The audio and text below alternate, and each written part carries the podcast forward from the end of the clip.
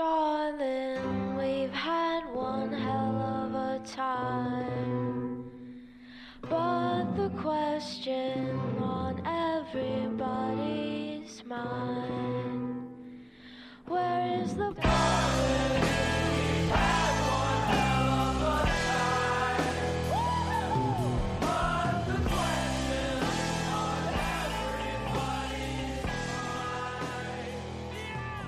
Hello and welcome to Ideas Don't Bleed, a comics podcast presented by Ashcan Press and featuring Matthew Rosenberg and the Supple Boiz, Ethan S. Parker, and Griffin Sheridan. This is part two of our discussion with Tini Howard.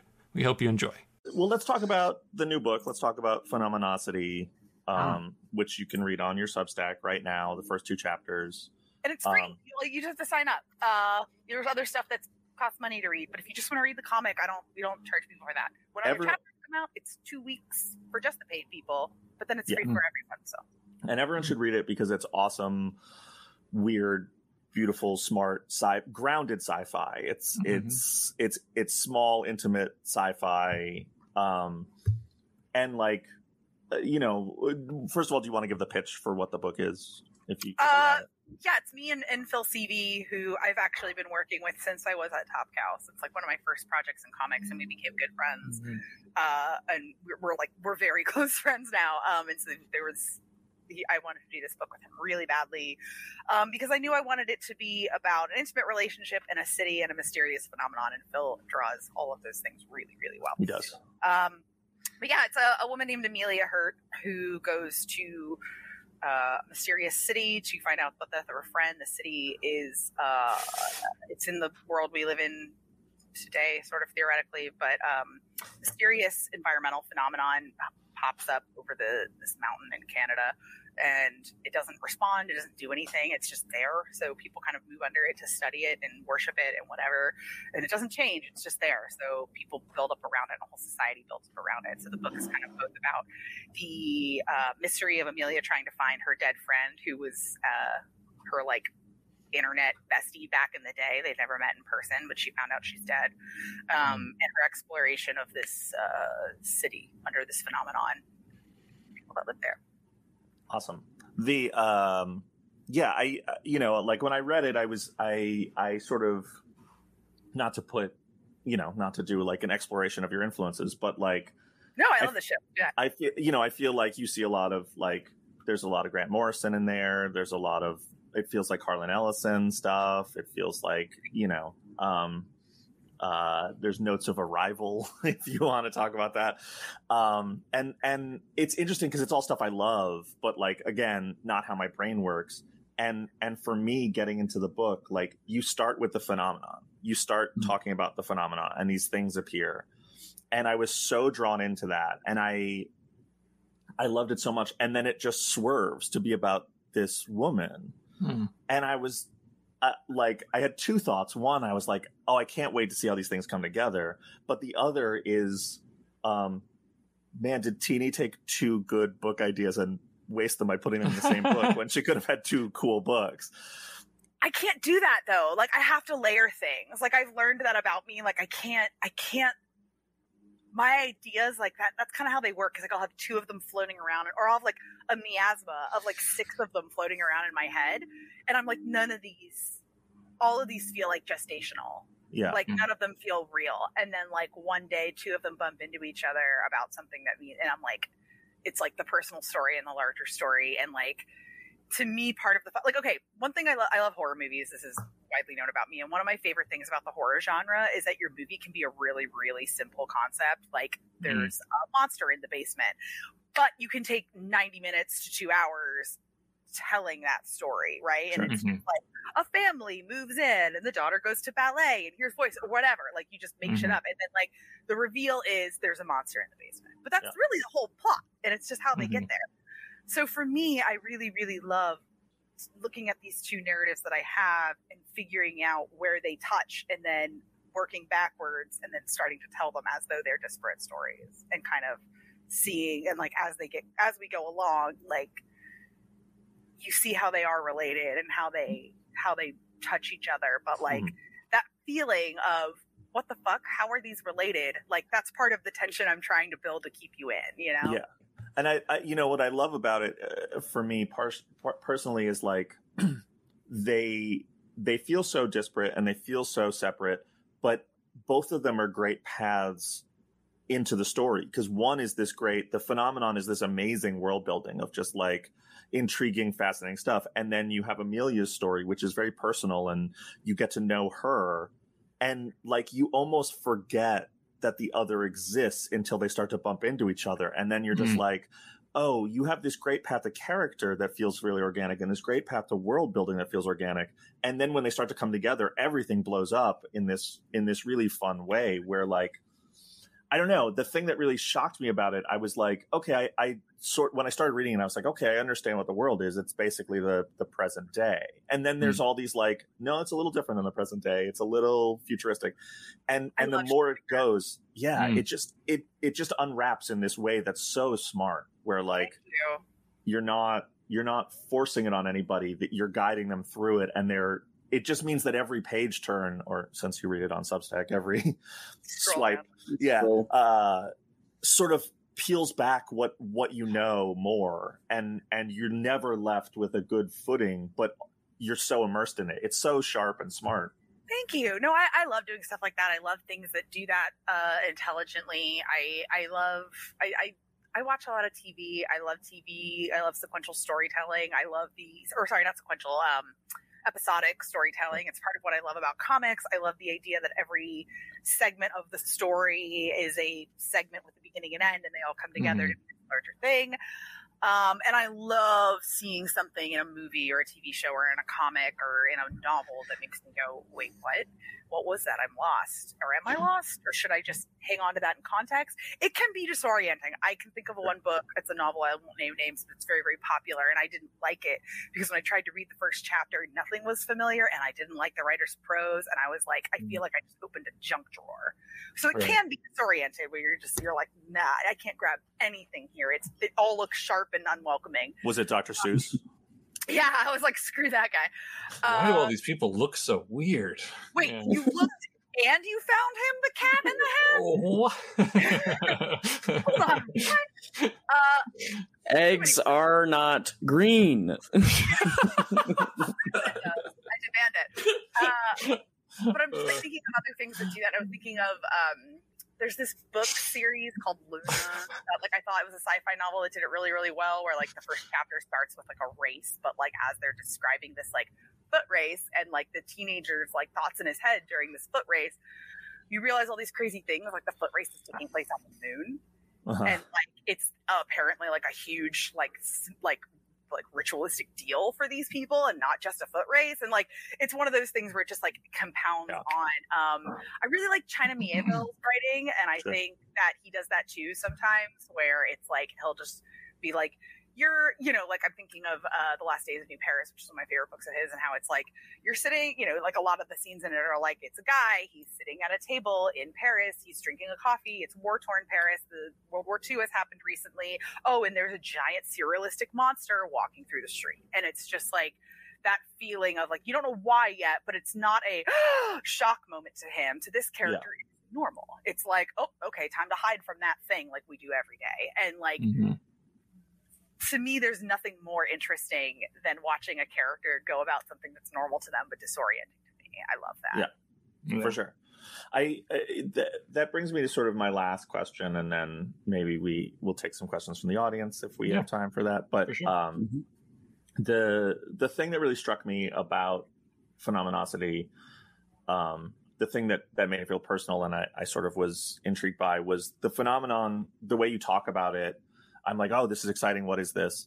Um, and it's glowing creature lights in the sky. Um, and then you go into the fact that nobody knows what it is. Like they're researching it and they've been looking into it, and it's just a, it's still, you know, all this time has passed. They built a city below it, and still it's just like we don't know what it is, and that's a, you have to sort of make peace with that.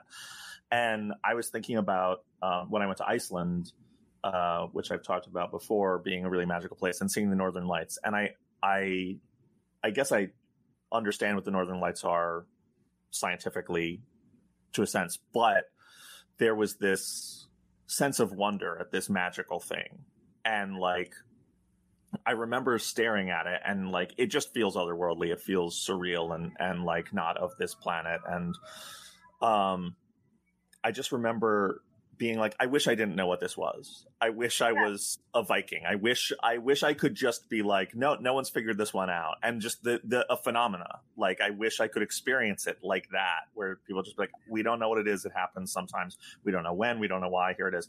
And I love that. And getting sucked into that in your book, like, was very much wish fulfillment for me. But then you have this character who is seeking knowledge and not the knowledge of the phenomena, but like seeking knowledge in the same place. And so, it, just from a sort of personal standpoint, like I feel like you sold the idea of it being okay with not knowing what something is and, and Hmm. being at peace with not understanding everything, but also have a protagonist who is seeking knowledge and like where do you lie on that? Where does what what which is you? What which is your perspective? Uh, ooh, that's a really good question. So there's a lot of points to this, right? Point the first. I hate when horror movies explain themselves badly. Sure. Mm. Like I love when I'm watching a horror movie and I'm totally scared and wrapped up in it, and I hate, I hate when they over explain it. Like when Mhm. they're like. Yeah. Really good example of this is I think the first half of the movie Insidious is some really good filmmaking, and then it gets weird. That lady comes in with those two Ghostbusters, and, and, and the whole movie turns into a Rob Zombie video, and it Yeah. sucks. Like it sucks. Um, I'm sorry, bad. I we could do a whole hour on how I don't like James Wan movies, but uh, I James Wan's in the chat right now, unfortunately. Hi, He's James. Yeah, he said, Love you. Yeah. he said, "Did you see *Malignant*? It was a little bit different than my usual thing." I- You know, I didn't, and I've heard that. I heard I should go see Yeah. Malignant. It's actually good. Uh, so love I don't like when Malignant. things explain themselves. You know, usually I'm like, just I would rather it be unexplained. But in the real world, I'm like weirdly not like that, right? Like I mm. am an absolute like I it podcasts about people who have disappeared, Sure. things who are unexplained, cases that were never solved, cases that make no sense, like somebody walked into a building, there are no cameras, no exits, but they disappeared, like and people just spend years taking it apart. I love that stuff. But I kind of love that no one that like people don't know. Like for me, there's kind of a magic in the era of being brought together by not understanding. And that's the kind of magic of the city, right? It's like we are we are brought together because we all know together that we don't know the truth. And then Mm. people start forming factions about what they believe the truth to be. And does that kind of pollute the message or not, or does it keep it um, ideologically pure? Uh, I was raised Catholic. I no longer practice the Catholic faith, but I still really um, am interested in like the history of it. Like I, I, I have like a daily saint book I read every day. That's like an old, like, Really? just because I, I, I got it like a, a while ago and I just thought it was cool because it's a different saint every day of the Yeah. year and I hadn't read it ever. So I've just been going through over the year and being like, what's today's saint? My birthday Yeah, was yeah. wrapped around the archangel. I got a good one. Uh, I got, I was like, oh shit, I got Magneto. Like, yeah, you, you got to learn all the lore, all the characters. yeah, exactly. Like, Yeah, I, I mean, I love how it's like kind of the same feeling, right? I'm like, Yeah. there's all these weird, or like, you know, half of them, it's like, oh, he was a nobleman. I'm like, noble my ass. Like, you Yeah, should, whatever. you know. But then it's like some like you know 14 year old virgin like fought a bunch of Roman legions and died, but you know is a saint now. And I'm like, well, that's kind of cool like that. So uh, yeah, like I, I love that idea. So I was really inspired by also like in addition to things that I sent you know Phil a bunch of stuff like you know ball lightning and nor- the northern lights and Mm. other um, atmospheric phenomena that are explained but are still pretty weird.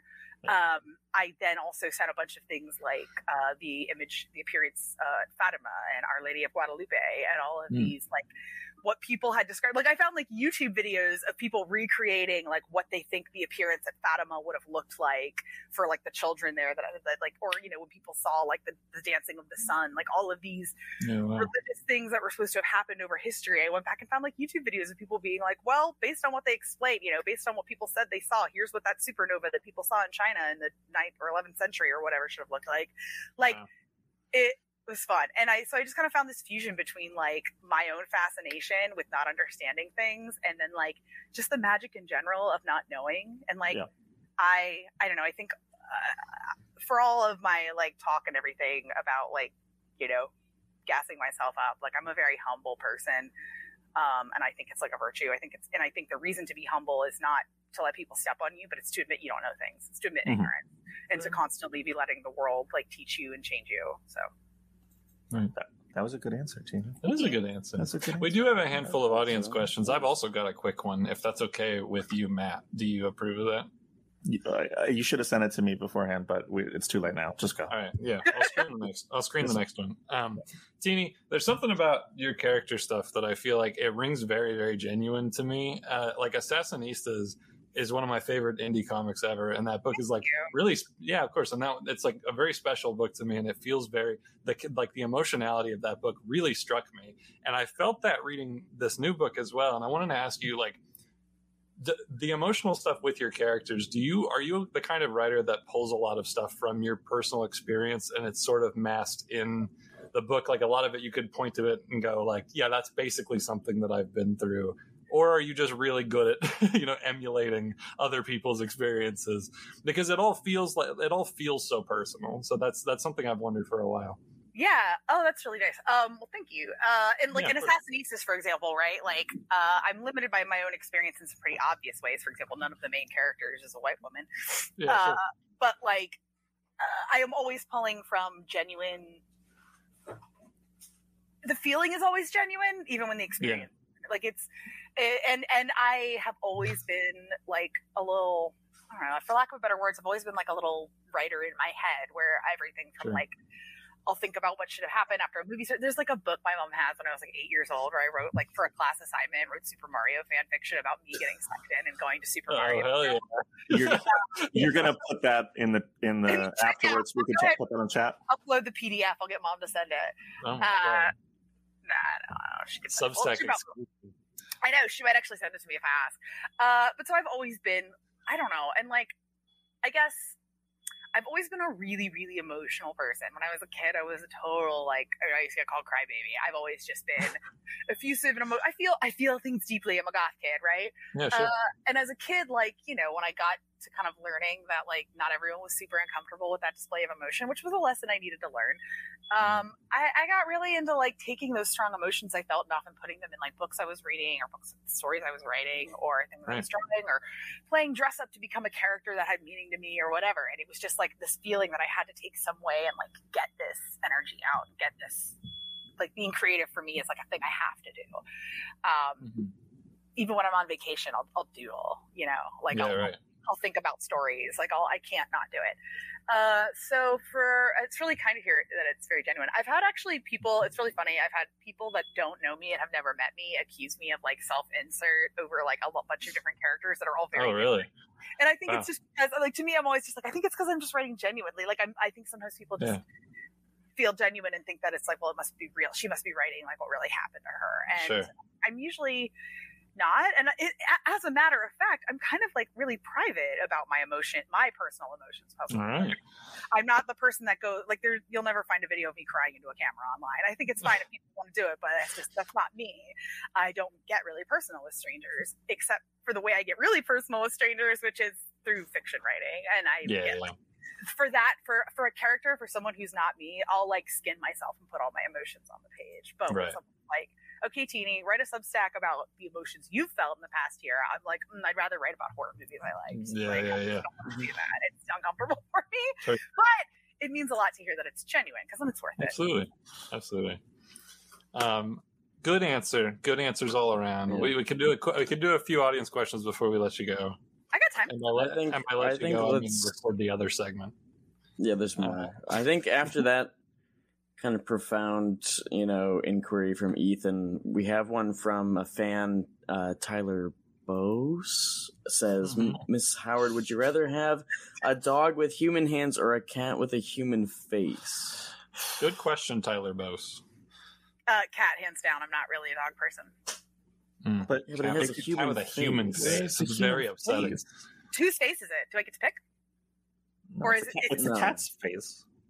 It just It's has the cat's face, but it's like a human version of Well, it. wait. Okay, God, hold they're, on. They're both just- so bad. You could okay, let's you be can real. pick. though. Who is it? Whose face is on your ca- monster cat? That's a good question. It's yours.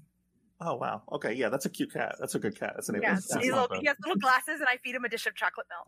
Uh, also, but, but, dead.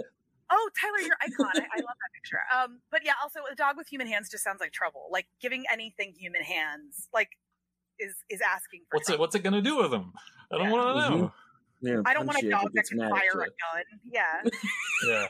Yeah. You definitely want a dog that can fire a gun. That's what Yeah. Oh, gun dog. Matt didn't Matt didn't you say you don't like cats? don't like them. Do not That's like funny 'em. because you do have like a a cat energy a little There's, bit. there's a cat also. Wow, right? wow! You yeah. guys are really swinging on me this week. I'm a, I'm a, a gap-loving cat guy.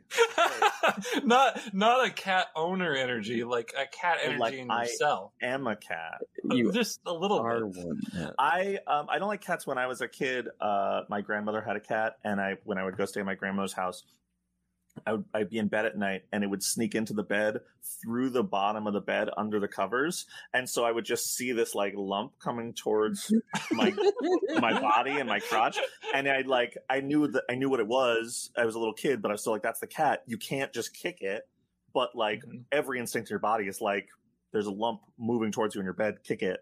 And that to me informed cats for me entirely. And then later I was just like, they're just um, kind of rude dudes who live in your house and shit in a box. Rude Like, dudes. rude dudes. Uh, dogs are You cute don't when they're other people's, but I don't see. Wait, this is what I mean. This is what I mean. You're gonna say we don't have to talk about dogs, but this is the problem because if you don't like cats, you can talk all day about how acceptable it is to not like cats. But if I'm like, I'm not really a dog person, people are That's like, not good. people like, like, I've heard people I- say I you're a sociopath if you don't like dogs. It's just like, oh my god, yeah, yeah, I just- yeah. yeah, I'm like, I'm like, look, like they're fine. I think other people's dogs are wonderful. I will play with your dog. yeah. I will pet your dog. But what I don't want to be doing is getting up in the middle of the night to let something that weighs half as much as I do outside to piss and shit. No, thank you. they, they they make a lot of noise. But imagine if they had hands, then they could Yeah, let themselves He can let out. out. And then come back and scratch your back for you. Give you a massage. That's that's cute.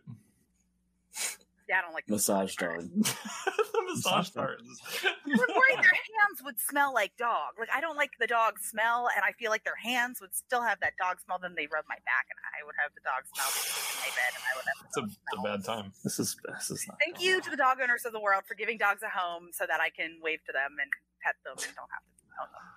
That's fair. That's fair. Um, here's another question from Miscellaneous Soup. Dear Tini Howard, I've been a fan of your work for years. I recently read Magdalena. Is it possible that you could discuss further plans, especially in terms of the shared universe? I hope you have a good day. Oh no, man! I loved writing that book. I actually was when I went to San Diego Comic Con just for the day this year. I stopped by the Top Cow booth with my friend Ryan Cady, who co-wrote that book with me, and we were B, B minus. He's a B B minus. Uh, Hmm. solid A plus Ryan Cady, and uh, we we were hanging out at that booth, and I was just like, definitely, you know, is something that I would love to do when I have time again. Definitely something I've like had talks with Top Cow about. I love that character. I love Maya, the Magdalena we got to create. I love getting to create her and have her roll around with Patience uh, because I don't know. I, I have one of my favorite things about writing comics for existing companies is getting to play with a legacy and make I, I think legacy characters are cool as hell. I, I think it's really cool when characters create found families with like the same, you know, little. Oh, it's like a knightly order or something, right? We all have our symbol, we all have our thing we believe in, we all fight for it, uh, and I think that's really cool. And so I loved getting to do that with Magdalena and having um, Patience and Maya, and you know, have them build up a team. Um, and then uh, I would love to to write more of them. Totally, yeah, it's definitely something I've talked to Top Cow about, and uh, definitely something that when I have time in my schedule, again, um, uh, I would love to. I, I don't. There are no firm plans, but uh, I I definitely would love to write. Do you have ideas for what you do? Oh yeah, Ryan and I had like we we have had, we had like a whole second and third arc planned. Just at the time, sales didn't support it. Mhm. Um, but I mean, there's definitely stuff that you know from our original plans that we would be bringing back. We had some cool plans that we were like, man, you know, kind of bummed we never got to do it, but the the seeds are there. So if we go back, Awesome. Well, there you go, Miscellaneous Soup.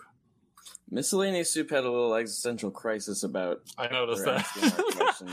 He said, I feel dumb. I just realized that I was supposed to put my question in the Substack comments. no, Uh, No. My apologies for being annoying. I'm gonna leave. I'll come back I feel like I'm being less obnoxious slash not ruining the stream. No. Miscellaneous Soup. No. No. Miscellaneous Soup. It's fine. It's back. fine, but don't let it happen again. No. Well, Let it happen again. You put your, you put your come on comments. back. Come on back. You put your comments wherever you want your comments. Thank we check you. we, we check all the channels. You can leave them anywhere you want. That's true. Yeah, That's true. genuinely thank you for coming and asking such a cool respectful Yeah. fun question that let me talk about one of my favorite projects you did a great job and i was happy to answer it so thank you come on back soon. Absolutely. Um, we do have another one from Sebastian. Question for Tini, since I can't make it live. Excalibur and Knights of X seemed so heavily rooted in both Marvel and Arthurian lore. Was there a lot of research required for that series? What was that process like? Really enjoyed the whole run. Thanks. thank you uh you know i did, I did do a lot of research, but it's also again one of those things that I've just had like I'm interested my whole life. I'm a history nerd. I'm a fantasy nerd. Um, but as far as things that like, I'll tell you, I'll tell you one thing I really, really read, and one thing I definitely didn't read. So one thing I definitely, definitely read was Bernard Cornwell's Arthurian books. Uh, He's definitely like an old, stodgy British guy history author, but I love his stuff. Um, and he wrote a bunch of Arthurian books that are basically like okay, I know I know the Dark Ages is not a historical term anymore, but they're more or less set during post Rome Britain, where um, you know everything was kind of just a bunch of uh, various well post sorry yeah where it was a bunch of just you know Welsh people and British people and Scottish people and people of all Picts and all different backgrounds fighting each other for chunks of England, and he kind of turns the Arthurian legend into like a, a like a, a low like a no magic history like it's kind of like Hmm. what if arthur was just kind of like a british warlord and merlin was just kind of a, like shit and morgan was a crazy woman uh, and it was a really cool look at these people as characters with all their like flaws and stuff and it really got me thinking about like a version of these people that was working and another thing i did that was cool was i worked with like Si Spurrier who'd written some stuff on black knight and had built up some cool stuff Right. Regard to arthur that he didn't get to continue in black knight but we talked about it and i was like oh, i think that's sick and i'm going to continue some of that in excalibur so we kind of thought to build things up together. Sometimes in comics it doesn't happen. One book continues, one book doesn't, whatever, and you kind of like are able to take those pieces. One thing I definitely didn't read, and it's not because I didn't want to, but I did not, and I have not read yet. Uh, well, I probably I probably will not, but I, I have not read Kieron Gillen's Once and Future with Sam and Dan Mm. Mora because Kieron is my good friend, and we have similar story instincts sometimes. And I told Kieron this in his podcast, I was like, I can't read it. Like it's just too. I know I will. ins- Like I was like, Kieron, your work inspires me already. Like I read so much, like you know, like uh, like phonogram and WicDiv when I was like working at a comic shop. That I'm Yeah, like, right. I if I read your take on Arthur, it will like, I will unintentionally ape you, you know. Mhm. So I sure. definitely did not read Once and Future, and I haven't still because I was afraid to get too close. It's quite it's quite Uh, good. Um, I think We had that's one. we have one more? Before the question, Rachel says, um, "Happy Scorpio season to Tini and to everyone else." Oh. thank you. Congrats, all the Scorpios out there. My Matt, birthday was what's, Monday, what's so I your like sign? what? What, what's your sign? What is The cat. Your astrological sign? What's your birthday? My my sign is a big sign. Says don't ask me that. Uh, my I'm an Aquarius. I'm an Aquarius. yeah, That was okay. I'm not. Yeah. I love I uh, I love when people don't give a shit about the zodiac and they tell me what they are and I can go mm, that makes sense because they don't. I'm an Aquarius, so that means that I uh, like water. okay. not even a water sign. It's an air sign. You you'd think it is, but You absolutely. Uh, I blew here's it, guys. here's a question from Victor Fuentes: Why is the Gotham verse attractive for writers aside from Hmm. the large group of Oh. readers? Why do you guys like writing stuff for all those characters? I love I love Gotham City. I love okay, my my earliest memory of being obsessed with Gotham City is Batman Returns. Um, I also Mm. remember the cartoon. I watched the shit out of it. Um, and it's just so gothic. I'm a goth girl. I love I even love I even love the like Batman Forever version of Gotham. Like that movie Oh, so good. I It's so also like good. On. It, like to me, that version of Gotham is the closest to the like Grant Morrison era, like necrodelic, like neon lights, Mhm. and the flamingo showing up, and Dick being Oh, yeah. That's my favorite stuff. Um, so I really love Gotham when it's kind of like not just goth, but kind of also like neon and weird. Um, and I like just building out different parts of it. Like in Catwoman, we've built this kind of building called the Trixie in this high street, which is basically like where you know you go if you're like a if you're wealthy and you don't like broke shit, but you're maybe not on the level, um, you know, you can hang out there and you can put your guma up in the Trixie building where Catwoman lives and you don't know she lives there. Um, Mhm. and, and like in Punchline, we're like messing with parts of Alleytown where it's like grimy and it feels like, you know, places where Blake and I have been and live, where we've lived, you know, the East Coast or places like Hollywood where it's like bright and colorful, but like scary in places. And some of those places are also really the fun parts. And like, um, so yeah, I mean, Gotham is, I love cities. Um, and I love, I've always loved Gotham. I think it's just like the city itself is attractive for me, not just the characters for sure. Mhm. Yeah, I mean, I think for me as a as a fellow Gotham writer, I love um, a realized world and like like Tini said, like where the the city's a character. But I I think that like so much of what is important to me about superheroes is like how they interact with the world and how how the world interacts with them and how those things inform each other. And like i grew up in new york and so like i really believed in in the Stan Lee you know marvel is the world outside your window. And like it's amazing when i see new york as a character in a marvel book that's more than just like this is times square this is the statue of liberty. And i always try to do that and be like oh you know this is uh you know like we get to see these heroes on the subway. We get to see them you know down at battery park. We get to see them in the bronx. It's not just like whatever. But for gotham it's like that except you can create all this stuff that that is like absurd and crazy. And it's like it's sort of it, it's new york city. I mean i know people will be like it's chicago. It's whatever. It's new york city to me. And um you know it's new york city on on speed and psychedelics and horrible Mhm. drugs and like on a you know it has a shiny part that is is fun to dip your toe into but the the underbelly of gotham is is so fun and exciting and like it's this magical world that feels not that different than ours. Like it it it feels relatable. We understand what it is but it also Mhm. is this world that is created penguins and riddlers and jokers and catwomen and batman and just like it's i, I love thinking about like how how the that there's a certain type of beautiful magic in the same way that like an arthurian legend has like magic infused in in classic things like it's a modern magic that i think is so fascinating and fun and we don't get to play with a lot in in other forms of fiction Uh, yeah, it's always exciting to feel like you can do that. Like, there's a reason why Gotham writers are always like, we always want to take like to make something up and put something in that's like a nod or a reference. Like, it's, we can't help it. Like, I the Yeah. the restaurant on the bottom floor of building is called Capolo's Meat Market, and it's like Mm. an Italian place. Like, it's just That's awesome. something you do. You have to put something into Gotham and say, you know, and hopefully someday someone will make a dumb reference to me in a Catwoman book, but you know, they do, I'll be here to do that for others. But it is exciting. Like I remember when I was writing Skeptics, it took place in Washington D.C., which is where I'm from, and where my Mm. grandfather, you know, worked in the '60s and all that. So like that city and that era is really important to me. And uh, I remember being really excited because I was like, I want to include Ben's Chili Bowl, which is like a famous uh, DC black-owned chili place, chili dog place that's been there forever. And I look, I wasn't sure if like it had been there that you know at that time, and I looked it up, and like not only had it been there at the time, it famously like brought hot dogs and served like hot dogs and chili to people that would go to like MLK rallies and stuff Oh, that's because it was like one place where they could be like everyone can come back here, like we'll, we'll serve everyone. So I was like, that's so cool. Like I got to put this piece of my history into this comic. I'd never seen it in a comic before. I'd never seen anyone do a comic in DC in the '60s and put Ben's Chili Bowl in it, but it was just like it's one of those fun ways to be like, yeah, I can like immortalize this thing I care about. And, Yeah. you know. yeah, absolutely. well Matt, you ready to get out of here? i'm ready to go this has been lovely it, cou- it couldn't be better so i think that you leave on a high note I Absolutely. fixed it. Mhm. I fixed your live experiment mess. it works Well, I before I think that to wrap it up, I just wanted to point out Mountain Lion, very real, hmm very just what Maximum store, taste, it says. store brand. maximum Tini, taste. Tini's doing a dab in in honor Well- of Mountain Lion.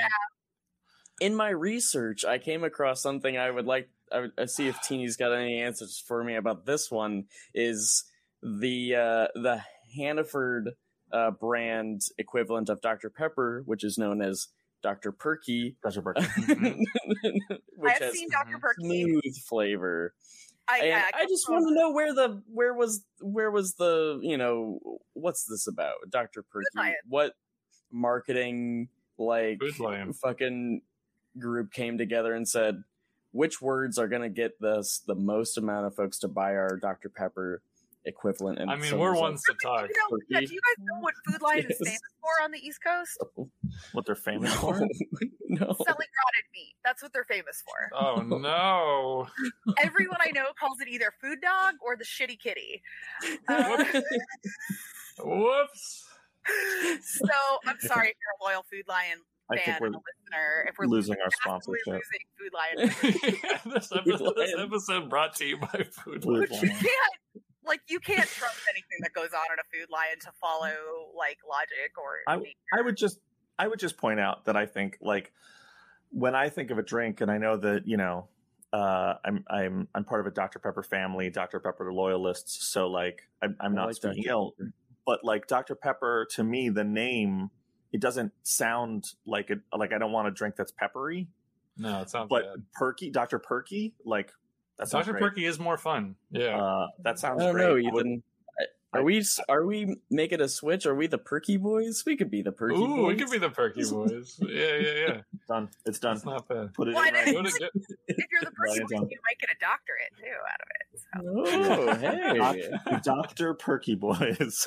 do you think? Do you think Dr. Pepper ever got his honorary doctorate? Do you, do you think Yeah, they he got it at the same time I Gaiman did. he was a was he not a real doctor?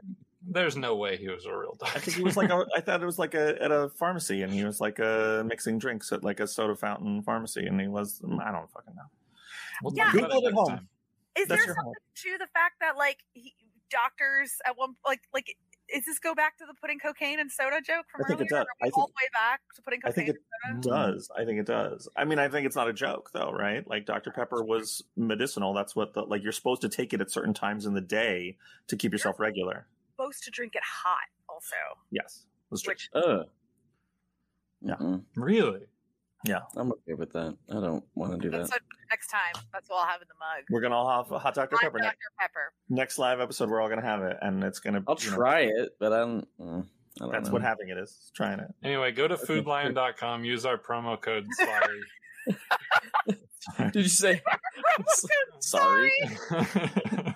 Um, That's foodlion.com slash ideas don't get diarrhea, but maybe you will. Sorry about it. Jesus. Jesus. And on that wonderful note, I think we're done here. I think we're done. Thank you so much, everybody. Thank you, Thank you, Tini. Tini, for being here.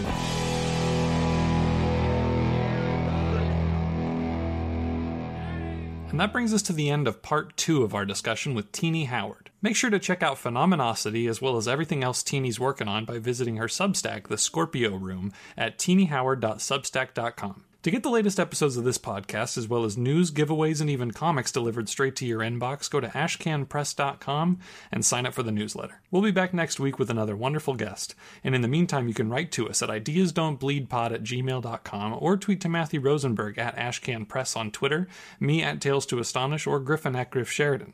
We'll include some of your correspondence on the show, and we'd love to hear what you have to say. And big thanks to Summer People for our theme song, Where's the Poison? Thanks so much for listening, and we'll see you next time.